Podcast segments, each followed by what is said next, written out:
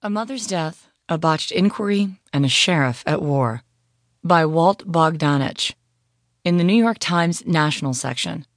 I'm Kristi Burns. No one, however, questioned Rodgers' tenacity as an investigator. Working for the Jacksonville sheriff, he doggedly pursued a rapist who preyed on poor women and prostitutes. They deserve justice just as much as someone who lives on the South Side, he told the local paper, referring to the wealthier part.